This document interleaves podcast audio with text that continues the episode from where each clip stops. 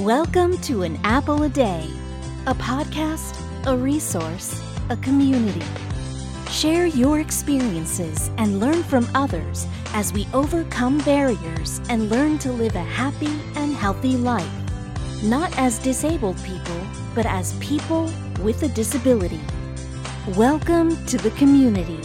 Here's your host, Jimmy Apple. Welcome to another episode of An Apple a Day. I'm your host, Jimmy Apple. How you feeling today, my friends? You feeling good? You feeling strong? You feeling better than you did yesterday? Excellent. You can't ask for better than that. An Apple a Day is brought to you by www.famousapple.com. Famousapple.com is the home site for this podcast, so if you get a minute, check it out. While you're tripping around the web, make sure you stop by our group page on Facebook. You can get there by going to www.famousapple.com forward slash group. That's G R O U P. Hey, we have got a good one for you today. Our guest is James Perdue. He's the professor of perseverance. Before I introduce you to him, I want to let David tell you a little bit about him. So sit back for a second, relax, and listen to what David has to say. Who is James Perdue, aka the Professor of Perseverance? James became a quadriplegic, dislocating three vertebrae in his neck, from playing a football game. The doctor said, James, I'm sorry. You'll never walk again and you might be paralyzed from your neck down. Later, the doctor advised his family to place him in a nursing home. He would be too much of a burden for them to take care of. Dr. James Perdue, professor of perseverance, worked hard to achieve success as an award winning educator and coaching a state championship team. As a motivational, inspirational speaker, best selling author, a podcaster, and life coach, James helps people get out of their past, step into their present, and persevere to their future. And now, back to Jimmy. Thanks, Dave. Let me tell you something. That was a short and sweet description, but this gentleman is something else. You're going to really enjoy this interview. He's personable, he's funny, he's down to earth, he's one of a kind. James Perdue. Now, I'm not going to add any more fluff to this. I want you to sit back, relax, and let me introduce you to the professor of perseverance, my friend James Perdue.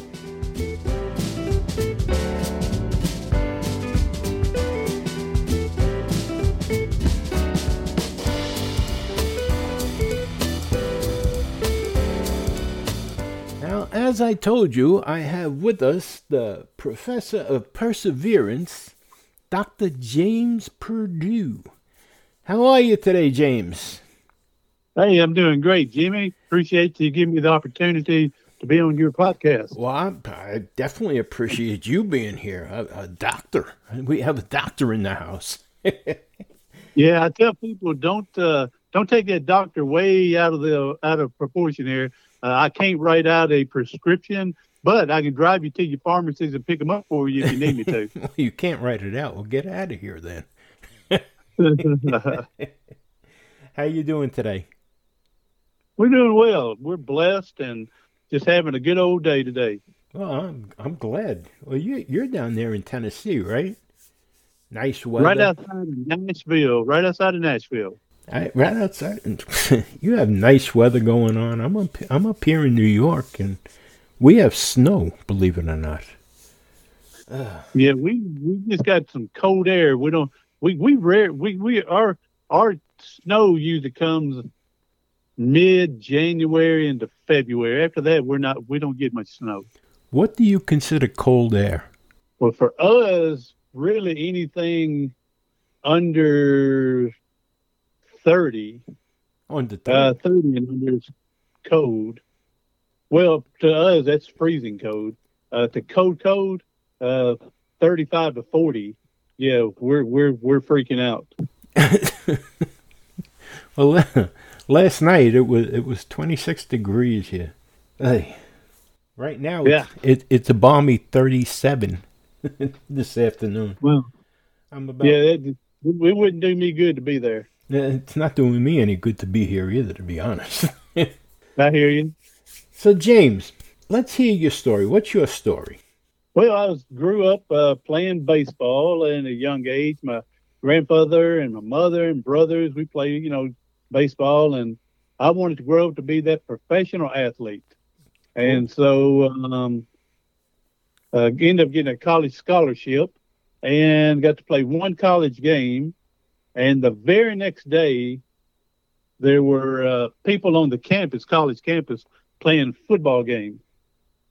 It was a pickup game. We no pads, no helmet, but we were playing tackle. and uh, I scored a touchdown on one play, and I put the ball down. And of course, when you score a touchdown and you put the ball down, the play's over. And one guy he continued playing and hit me and tackled me after the play, and uh, then uh, uh, broke my neck. I was instantly paralyzed. Whoa. I knew it as soon as I tried to get up three times, and uh, realized then that uh, yeah, this is not a good not good situation we're in. Holy smokes! You one shot and you're paralyzed. Yeah, I heard of uh, saw something in my right peripheral vision, my right side. I don't know what it was. I just saw something, and then I felt contact about shoulder high on my right side, and I heard a loud pop, and uh, went to the ground. And he got up. I tried, didn't get up. Again, like I said, tried three times and didn't get up, and yeah, I was paralyzed instantly. Uh, the th- the loud pop, uh, come to find out, three vertebrae were uh, broken in my neck. Oh my God! How big was this guy? I mean, I could seriously. Well, I was big. I was an athlete, and I weighed like what about two oh five maybe, and this guy may have been 180, 190. Um, I remember asking the physical therapists and doctors one time about uh, breaking a neck, and uh, they said it only takes five to seven pounds of pressure to break a neck, five to seven pounds of pressure. And they said, uh, with my weight and the guy's weight and the force of the hit and the gravity pulling all of us down, there's probably 800 to 1,000 pounds of pressure that landed on my head and neck. And they just felt that I was just very lucky to be alive at that point. My God. Now, uh, this may be a foolish question. Did, did you ever see this guy again? I, I didn't see him, but I think he came to the hospital once to visit. And the only reason I think it's him, uh, I was on what's called a Stryker frame. They had these screws in my head uh, with a like a horseshoe, right? And screwed in my head and had a string, a rope tied off of it and hanging weights off of it, stretching my neck, trying to get the vertebrae back in place.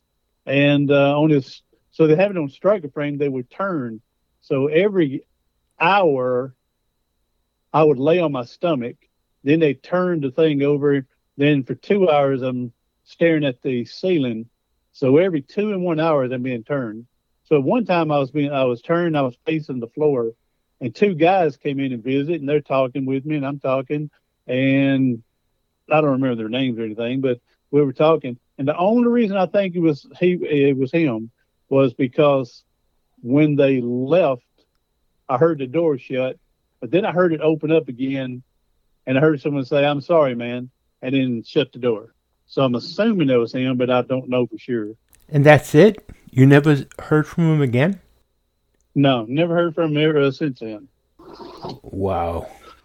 I'm the type I would have been going. I would have felt real guilty, you know, and I would have been doing what can I do to help you and you know stuff like that. And not, not felt guilty. I would have been building you a house. yeah, uh, I would. Yeah, I would have been trying to help, see what I can do. Uh, yeah, he. That's the only time that I that I think he came, and he may not have been him. I don't know, but I'm just guessing. And um, yeah, but never heard anything. Never got a letter. Uh, nothing like that from him. Yeah. Holy Oh, whoa! Like I said, if if that was me and I did that to another, how do you even sleep at night knowing that you did that to another person. I mean, I know, all right, given the devil its due, it was an accident. I hope.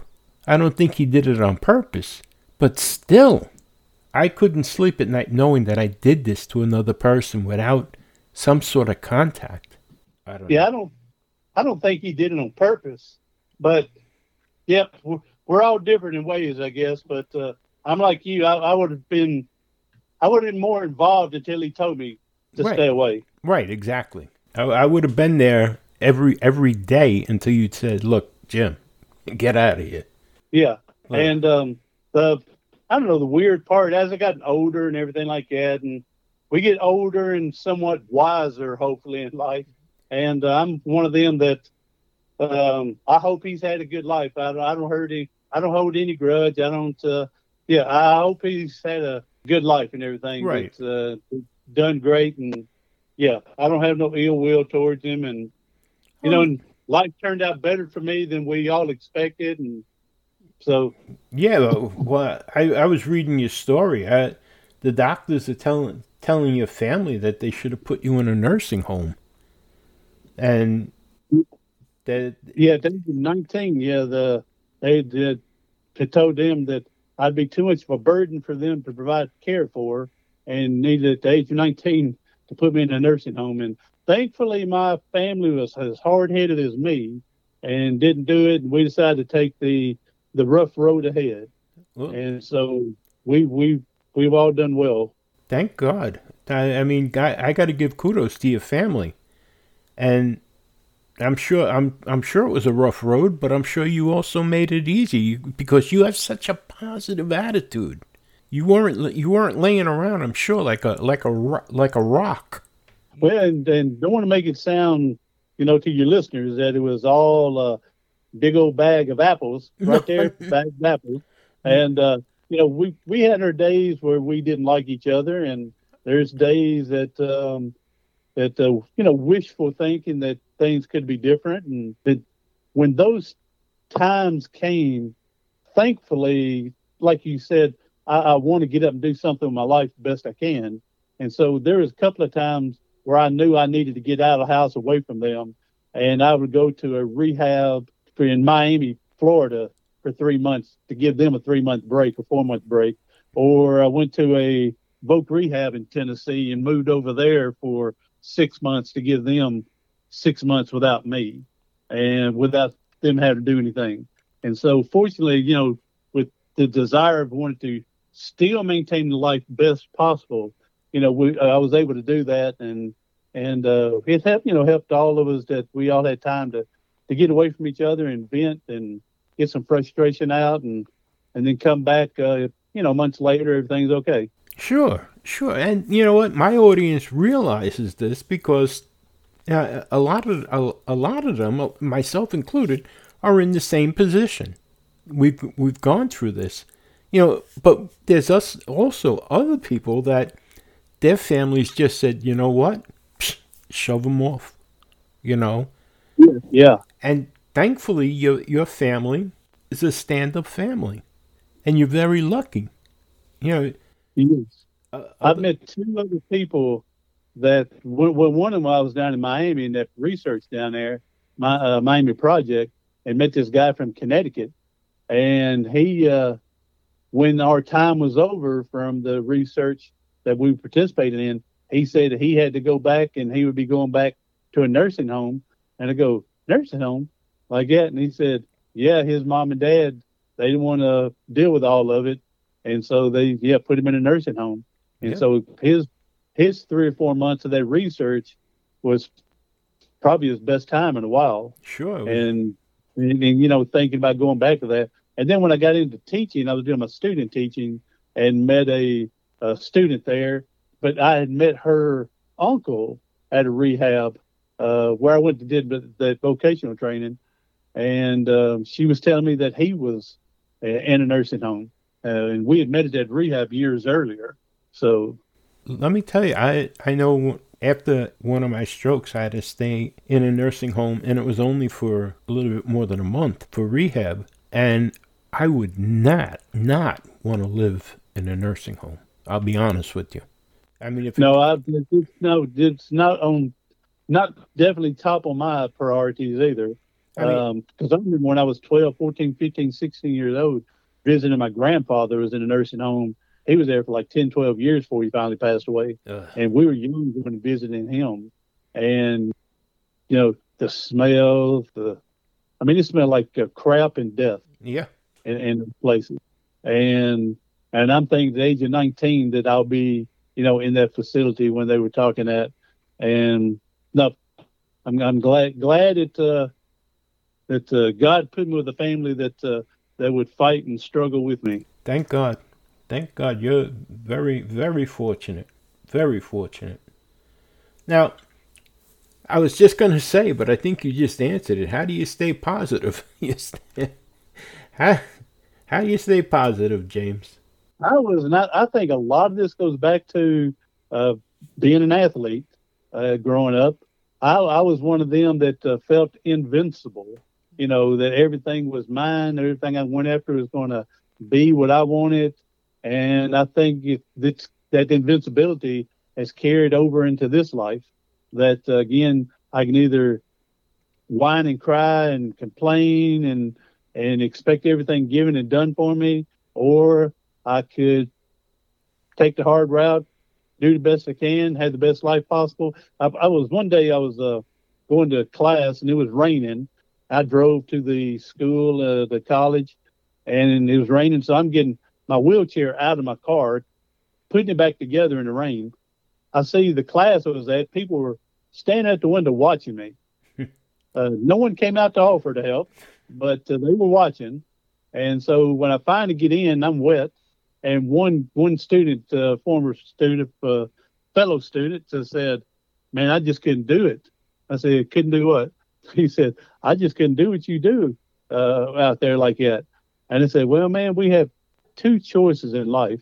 One, we can lay in bed and do nothing and be watered and fed like a vegetable, uh, watch the TV that the uh, whoever's with you uh, watch their TV shows because they're controlling the remote.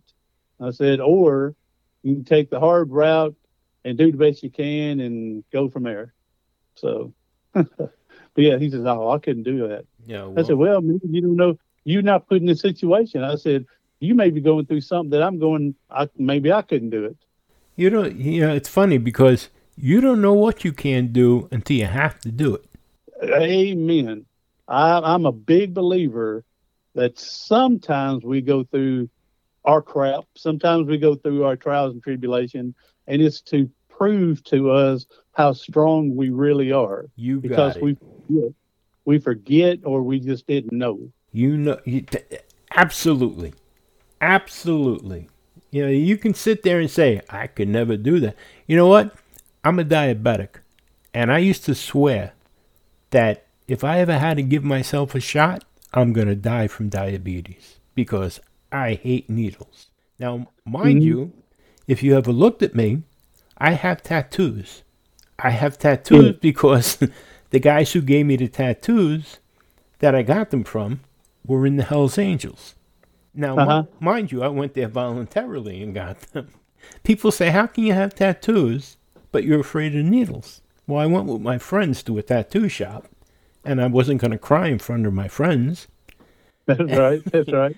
And the guys that were giving me the tattoo, the guy, the one guy who was giving me the tattoos, his name was Shorty, and he stood about eight feet tall and weighed about five hundred pounds, and he had a sword on the side of his pants, and his jacket says "The Hell's Angels, New York." I wasn't going to cry in front of him. No, no way. I wanted to, but but he did the tattoo, and Yeah.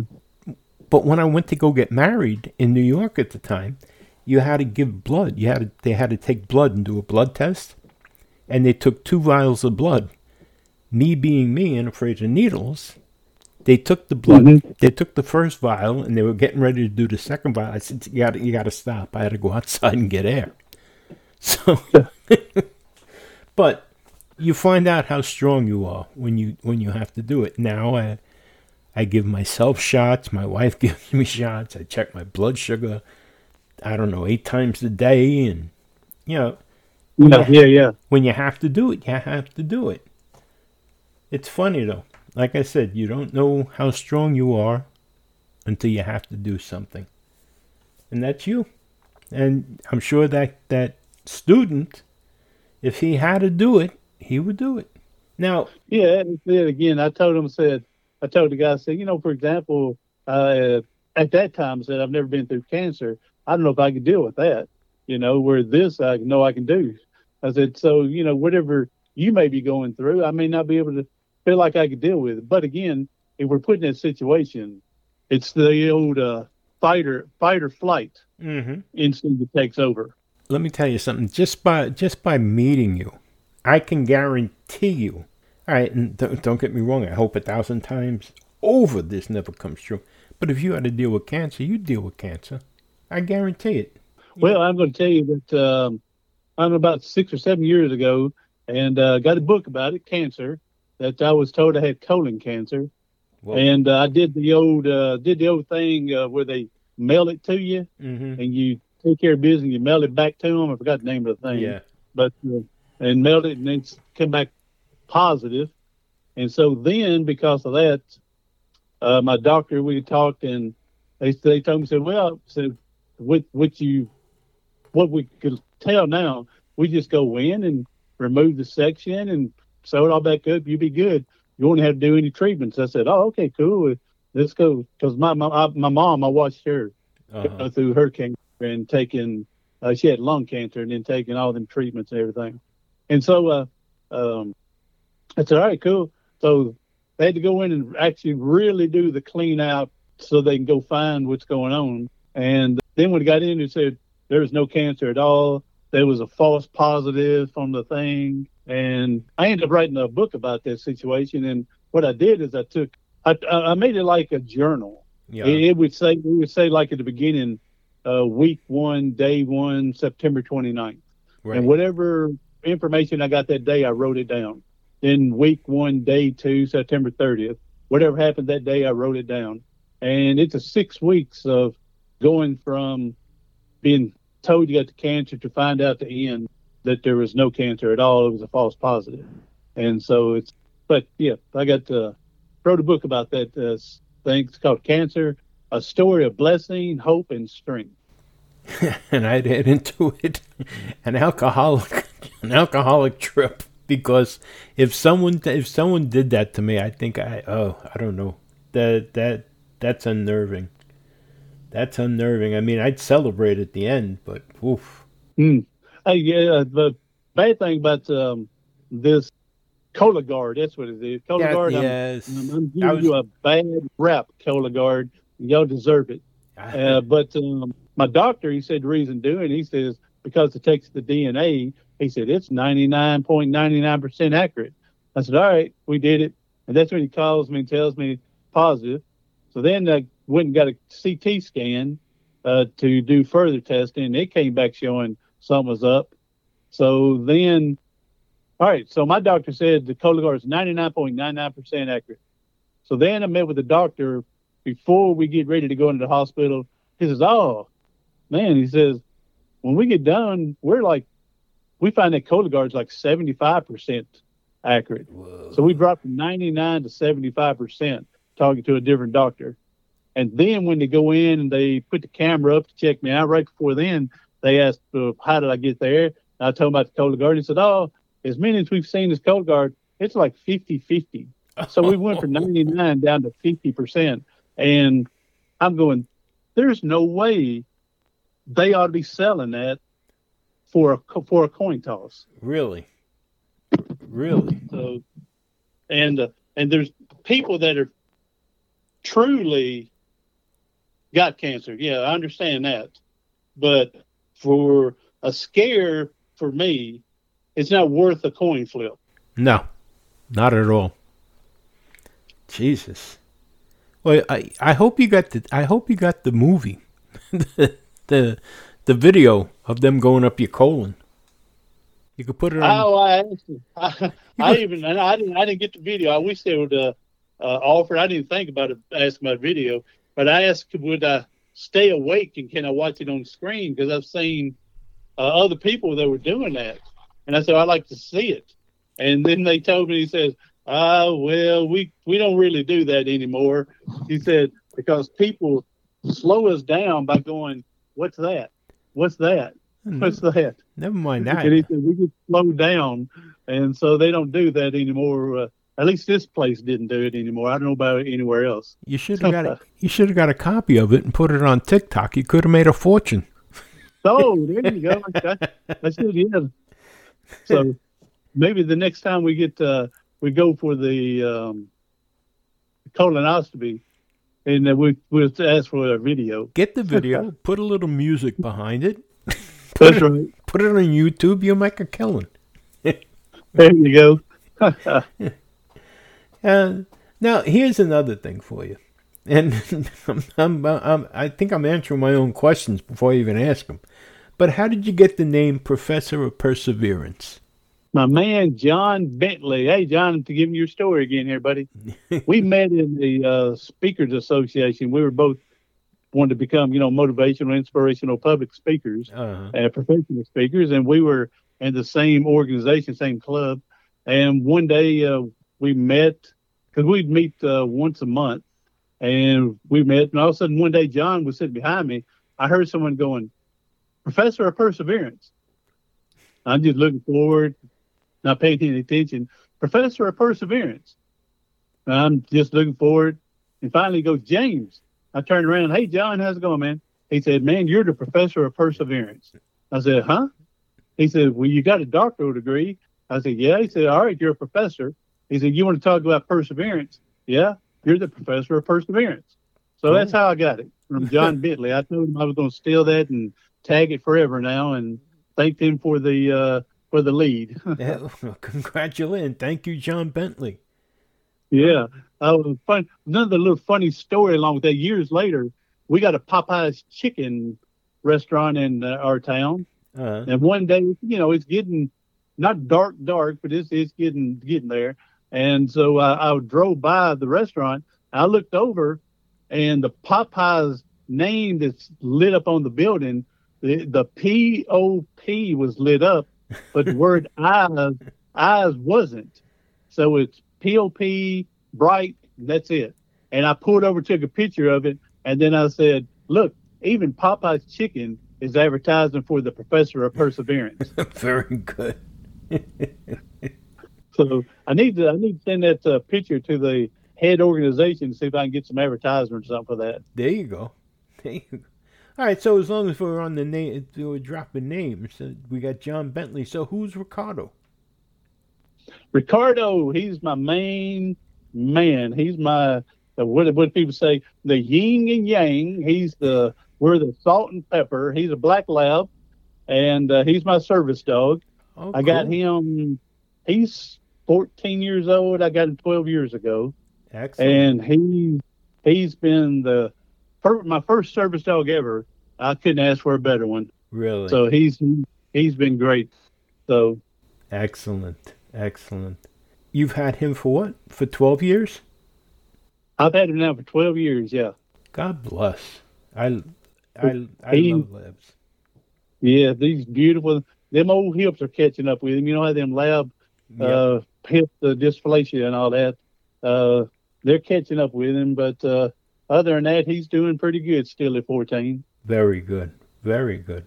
Now, this may sound, and I, I don't know, I, I, I can't see this being a positive question for you, but did you ever feel like giving up?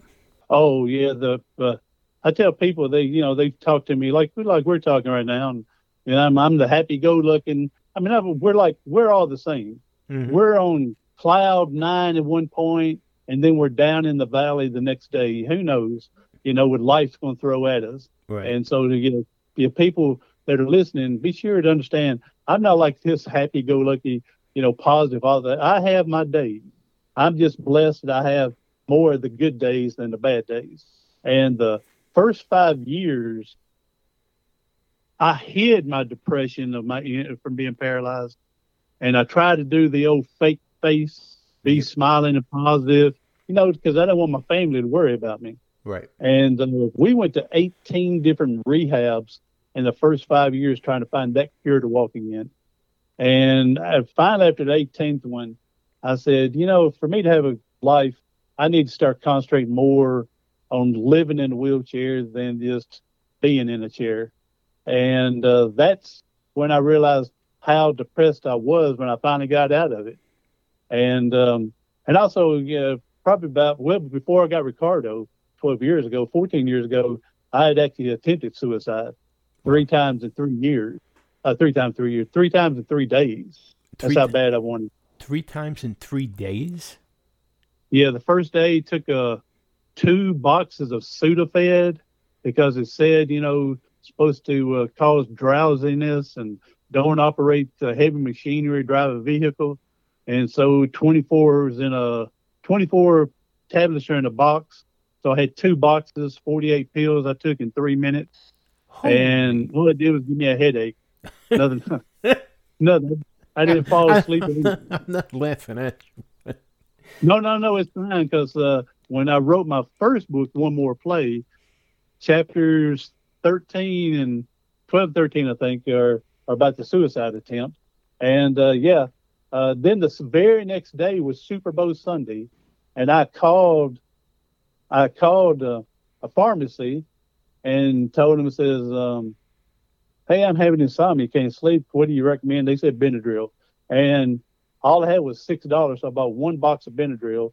And the Super Bowl going on that day was the undefeated Patriots playing the Giants, Uh, and took those 24 pills and and fell asleep and woke up with the Giants uh, celebrating the Super Bowl. and I missed, so yeah, it took 24. So you know, take you got all these pills, you know, from the day before and that day, still didn't kill me. So the third day, I got in my van because I was school teaching then and coaching, and I took a leave of absence. And so, um, and that weekend, I called at the school to several teachers left on their voicemail, thanking them for being friends with me, for helping me, for being so positive with me, just you know, take care of me. And next thing I knew, six o'clock in the morning, I'm getting these phone calls because teachers are showing up, getting these messages now. And I'm getting all these phone calls. Now I'm having to tell them, "Oh, y'all just worrying too much. Y'all taking them. I'm just thanking you for your friendship." And so, um, after I got off the phone with them, I get in my van in my in my garage and turn it on, and I get out of my wheelchair and lay on the floor. Uh, that way, if I started feeling bad, I wouldn't leave. And um, someone found me hours later, said I wasn't breathing, and um, they called 911 and got me to a hyperbaric chamber for about four hours in hyperbaric chamber, and then was in the hospital for like seven or eight weeks. wow. So, Well, thank God it didn't work. well, and um, I jokingly I tell people because now when I tell them a story, you know, it's everybody's so intense because of this, and then I so I tried to try to lighten the mood. I'll go, you know, you live through a suicide attempt, they make you see a psychologist. they make you see a psychiatrist if you live like that. So I'm trying to lighten the mood, mood in. But he's the one that told me that obviously God didn't want me right now.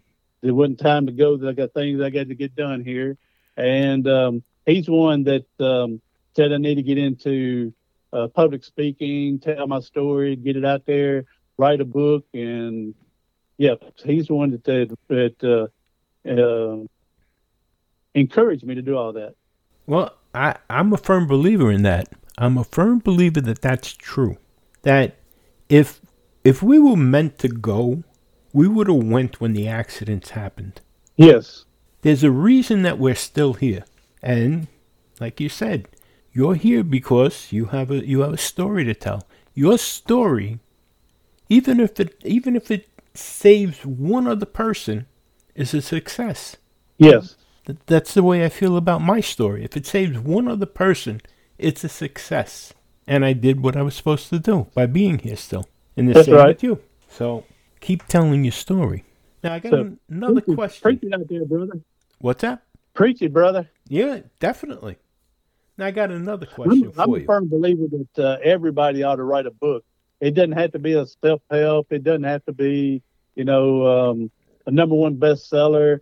But but everybody should write it just to tell their life story. That way, when they're dead and gone, and their great great great great grandbaby gets to read about how you were, and they can learn how they have that same characteristics in them is because of their great great great granddaddy, Exactly. you know, whatever. Exactly. And they, they go because um, uh, a small is, uh, uh, example of that is my brother and I, we're both left handed. And my mom and dad are both right handed. Their mom and dads are, both of them are right handed. But then my mom said her great grandmother was left handed. Hmm. So we go back to it'd be my great great grandmother. Her left handed gene came all the way down for me and my brother to get. It's it, it's So- ama- it's amazing. Stories like this, you know, it's stories like that for the kids to realize. Well, that's why. That's how I got the red hair is from. Yeah. Well, so that's like that ans- ancestry.com. You ever you ever Mhm. you ever look into that? And I know somebody that did that just recently. And it's amazing the things you can find out when you go looking back at your ancestors. It, it to me that I find that I find that very interesting. I haven't looked into that. I, I mean, I think it's interesting, but I, I just haven't dove into that yet. Well, I think it's interesting. I just don't want to pay for it. Yeah, yeah, yeah. But I, I just think it. I do. I find it interesting when you when you actually go back and look, like you said, you, you like about the left-handed and the right-handed. You know, little things like that, little nuances like that. It, I find that just interesting, very interesting. So yeah, you know, also, you know, my mom told me that uh, my grandfather, her dad, he quit school like in the third or fourth grade at that time to go try to help do anything, anything he could to help raise money, you know, for their family, Mhm. you know, to go work. And he ended up being an op- entrepreneur, you know, his own laundromat, had Right. three of them, and run his own business, you know, with a third grade education because he got out early to learn how to do that stuff. Right. He, he instead of book instead of book smarts, he had you know life life education. Yeah, that's right. And so, you know, with him doing that, I think trickled down into my my DNA as well. You know, for me to be able to fight to do whatever I need to do to survive. You know, which was he what he was doing. Mm-hmm. Exactly. Now, I do have this. This I'm I'm really curious about. What are your three P's for success? Three P's for success is, um, of course, perseverance. Naturally. And then I believe, you know, if we we've got to be able to take that one step forward. Uh, I don't care if you're moving at a snail's pace, as long as you're going forward. You don't have to be fast about it. Mm-hmm. And then another P, I believe, is uh, partners. We got to have a bunch of people in our lives to help us succeed. You know, friends, your family, spouses, maybe children, but there can be people to come into your life to help you succeed. And the third one is uh, believe in you know prayer, and that'll take care of a lot of things. You bet. You bet. Excellent. And one more thing. One more thing. Give a positive power statement for the people that are struggling. Yeah, my my thing would be everybody needs to learn to sing the ABC. Now, just like Michael Jackson, all he sang was ABC. Don't go all the way to Z. Just ABC, ABC. Just sing the ABC. And then what I tell people then is A stands for the sooner you can accept accept your adversity, the sooner you can start healing. You know, it took me five years to finally accept it and move on. So the sooner you can accept your adversity, you can start your healing. Then B for ABC, B, it's begin battling. What do we do to begin the battle? Now we use our fingertips and get on the internet. We find someone, some organization, Facebook groups, a coach, a mentor, people that's been through what you're going through and learn from them how they got through it. And then C, we're going to conquer the challenge. We're going to take A and B together and put it together and then go conquer it and have the best life possible. Excellent. Excellent, excellent, excellent. James, you are amazing. Now, you got some books out there. Let's hear Yeah, just go. Yeah, just go to uh, Amazon and you can look up uh, Dr. James Perdue, and Perdue is P E R D U E, and uh, you probably find it as Professor of Perseverance. And but uh, yeah, you can find books and my on my author page, and I'll send you the link as well to make it easier for people to click on. Well, definitely, we'll put the link in the show notes here. But what are the name? What are the names of the books that you have out there? Oh, I got like ten of them. Five of them, I got little children's books about my service dog. He goes in and uh, helps other people. We talk we talk about basically different uh, uh, disabilities, whatever. Uh, for example, one of his books, we were at uh, Walmart, and a woman come up with her son in the buggy and says, "Can my son pet your dog?" So that's the name of the book. Can my son pet your dog? And I said, "Yeah, go ahead." And I got Ricardo to get up up in my lap so the boy can reach him from the buggy. He's petting Ricardo, and all of a sudden he points and says, "Dog." I said, "Yeah, buddy, he's a dog. That's right." And then I look over and mother was crying. And I put Ricardo down says, I'm sorry, I don't know what he did to get you crying, I said, but I apologize. She says, No, no, it's not y'all. She says, My son is autistic. And that's the first word I've ever heard him say. And the boy had to been like four years old. Get out of here. And so we made a book on that little one, and we talked about autism uh, at the last of the book. Uh, there's another one he goes to uh, an assisted living uh, home, and he's playing volleyball with the assisted living people and uh, on the treadmill, walking with them, and going to the dance thing and dancing. And um, there's another one where actually this is a true story. The uh, met a, a woman and told me their son at age 16 died of cancer. Uh, he loved hunting, so I took her story basically, and Ricardo would go visit this boy in the hospital with the cancer, uh, except in our book, the boy lived. So, because I didn't want kids to read this and read right the outcome of death. And so he lives in this one. And Ricardo and him, they go hunting together. So, plus, he got his own Christmas book. He gets to have Santa Claus and Rudolph pass out gifts in the house.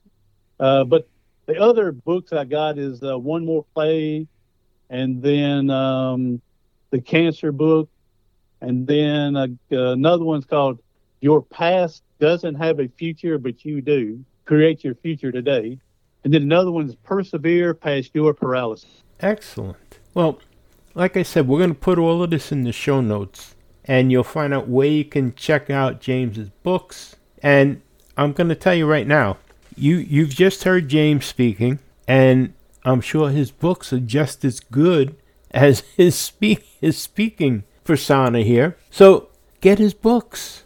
Check out his books. They'll probably make great Christmas gifts, stocking stuffers. It's Check- that time of the year. That's right. Check out his books. So, James, I want to thank you for being here today. I've had I I've, even appreciate you again for the opportunity. And man, I'm going to get up. Uh, we're going to get together so I can get you on my podcast. definitely, without a doubt. Well, it took a long time for us to get together here. It did, it did, but I'm glad it worked out. So am I. So so am I. It was definitely well worth the wait here. But I want to really thank you for being here today, and I I'd love to have you on again. To be honest with you, we'll follow up on this Oh yes, sir. We'll we'll we'll work this out. We'll get it taken care of. definitely. But thanks again for being here, and we'll talk again. Have a have a great Thank you, listeners. Y'all hang in there, like uh, like they say in the South. Listeners, y'all hang in like a hair and a biscuit. there you go. There you go. Have a great Thanksgiving, you and your family. All right. Thank you. You do the same. Thank you, sir.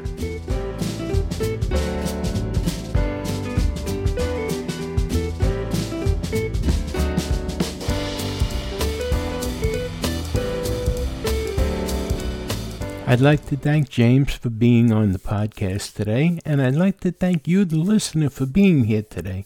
I really appreciate it. And I want to remind you things can always be worse, my friends. That's right. Right now, there's somebody somewhere wishing that they were in your position, so things can always be worse. Hey, you've been listening to an Apple a Day. My name is Jimmy Apple.